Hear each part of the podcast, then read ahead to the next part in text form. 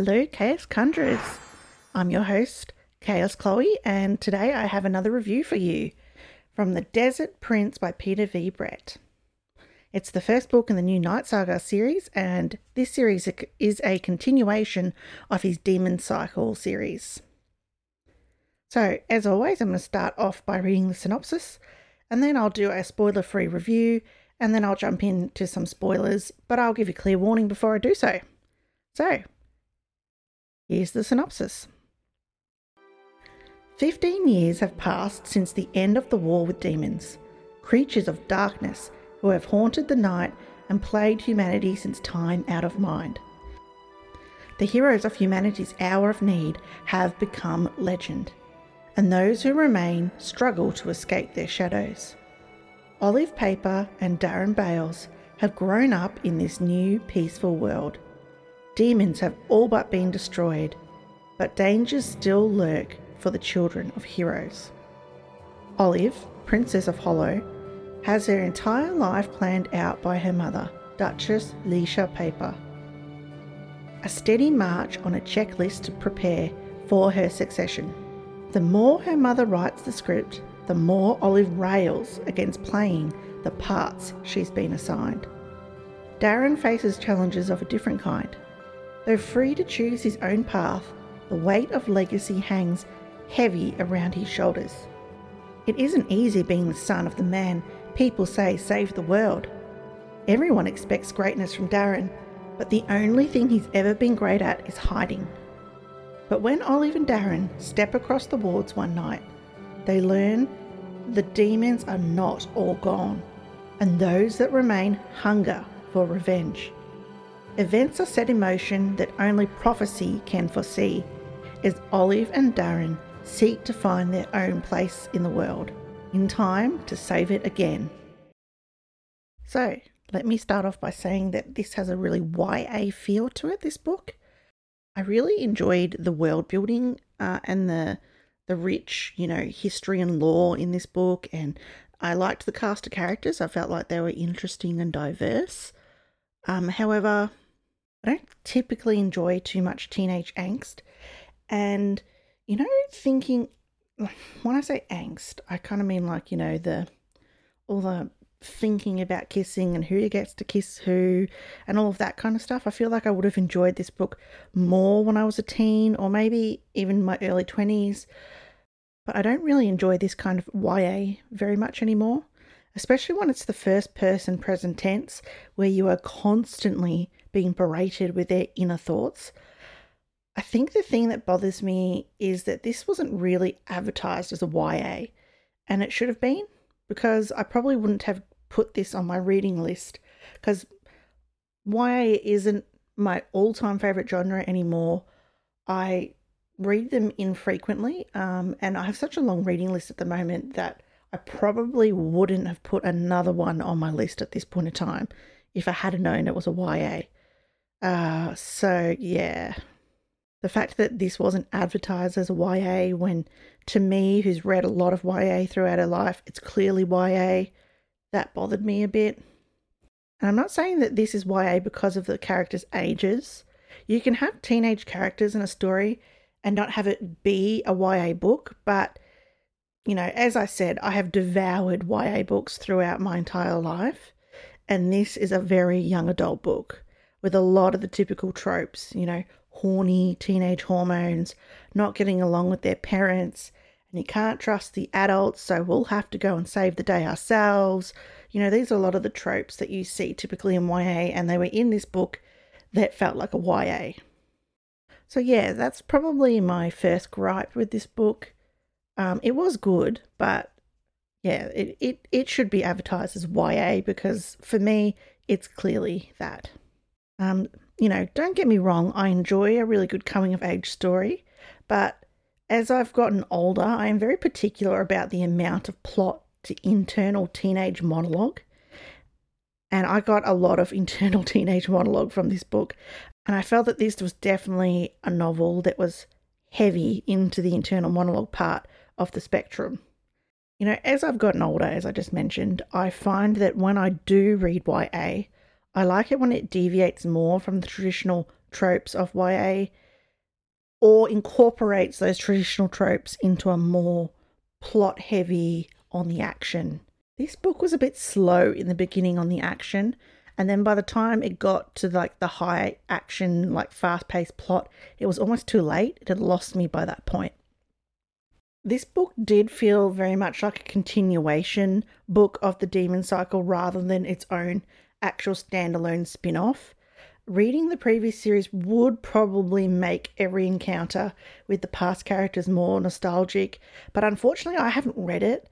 Uh, I haven't read the Demon Cycle series, so I didn't have this to help prop up the enjoyment of the book, is probably what I'm getting at. You know, I feel like a lot of readers who've read a lot of Peter V. Brett's books before, particularly the Demon Cycle books, a lot of the enjoyment they probably got from this series was seeing some of those old characters again and reading about them again. And because I haven't read them, any, you know, enjoyment that I could take from that didn't exist for me. These are all brand new characters to me.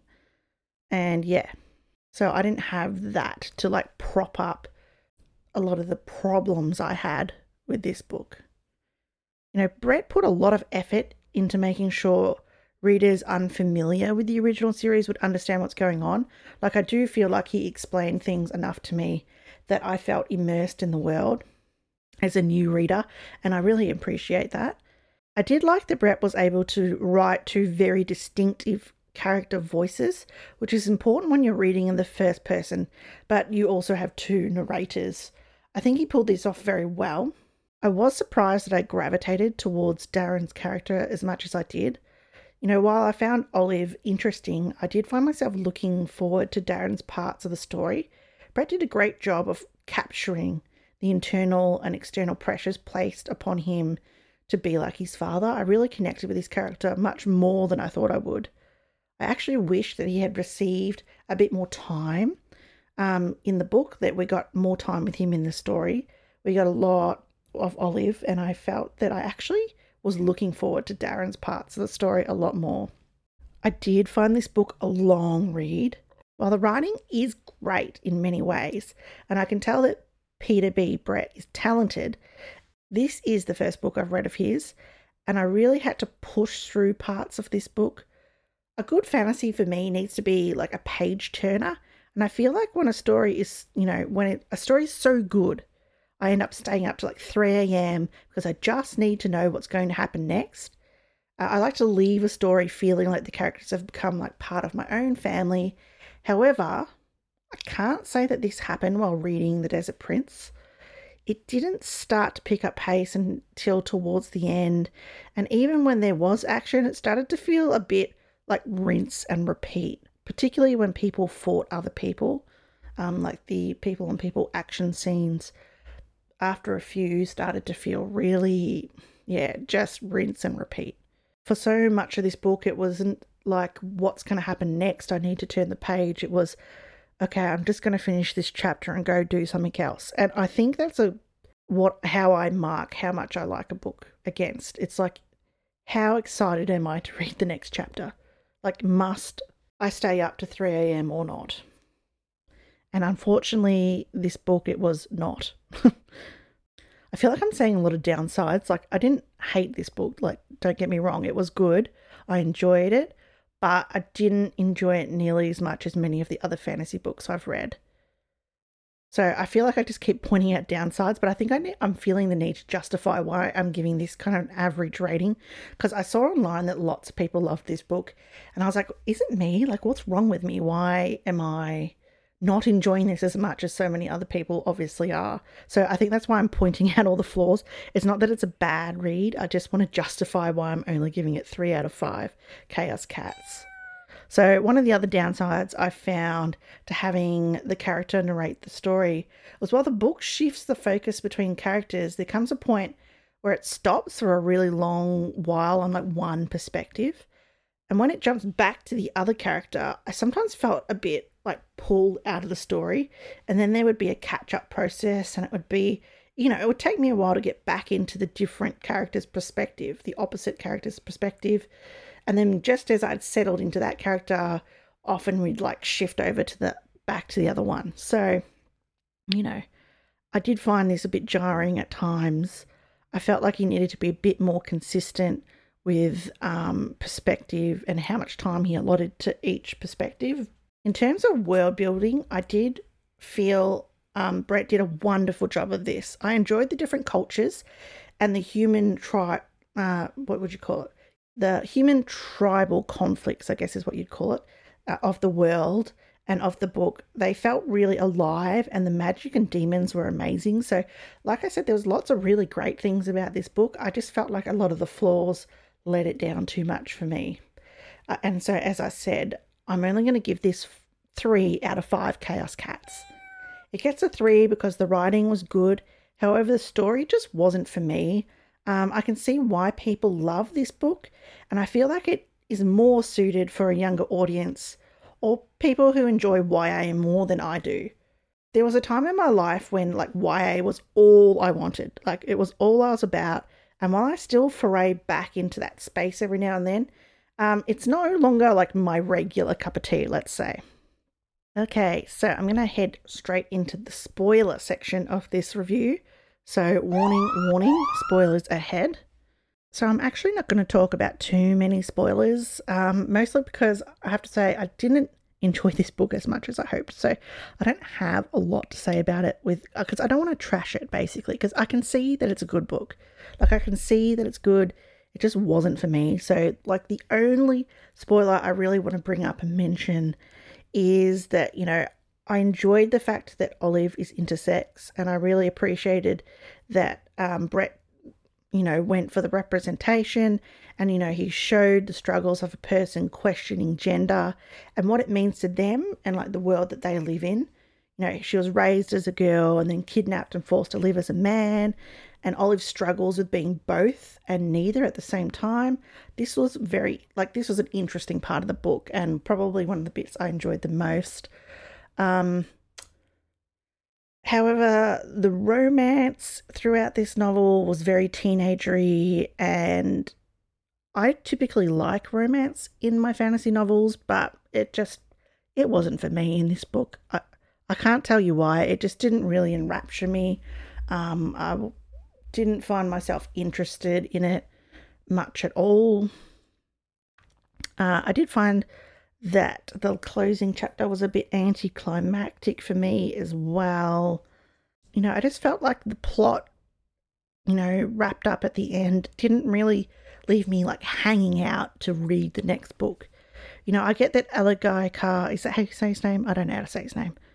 Alagai Ka, I think it is, is still like a major threat, the mind demon the mind control demon. Um, so I guess like that's the driving plot to like keep reading the series. But if I'm being completely honest, I have to say that I don't think I'll be reading the rest of the Nightfall saga.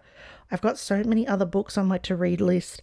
This was good. I'm still going to give it a three out of five because Brett is a great writer. The world building's cool the demons and the lore of this book are cool, but it just wasn't for me. A bit too YA for me.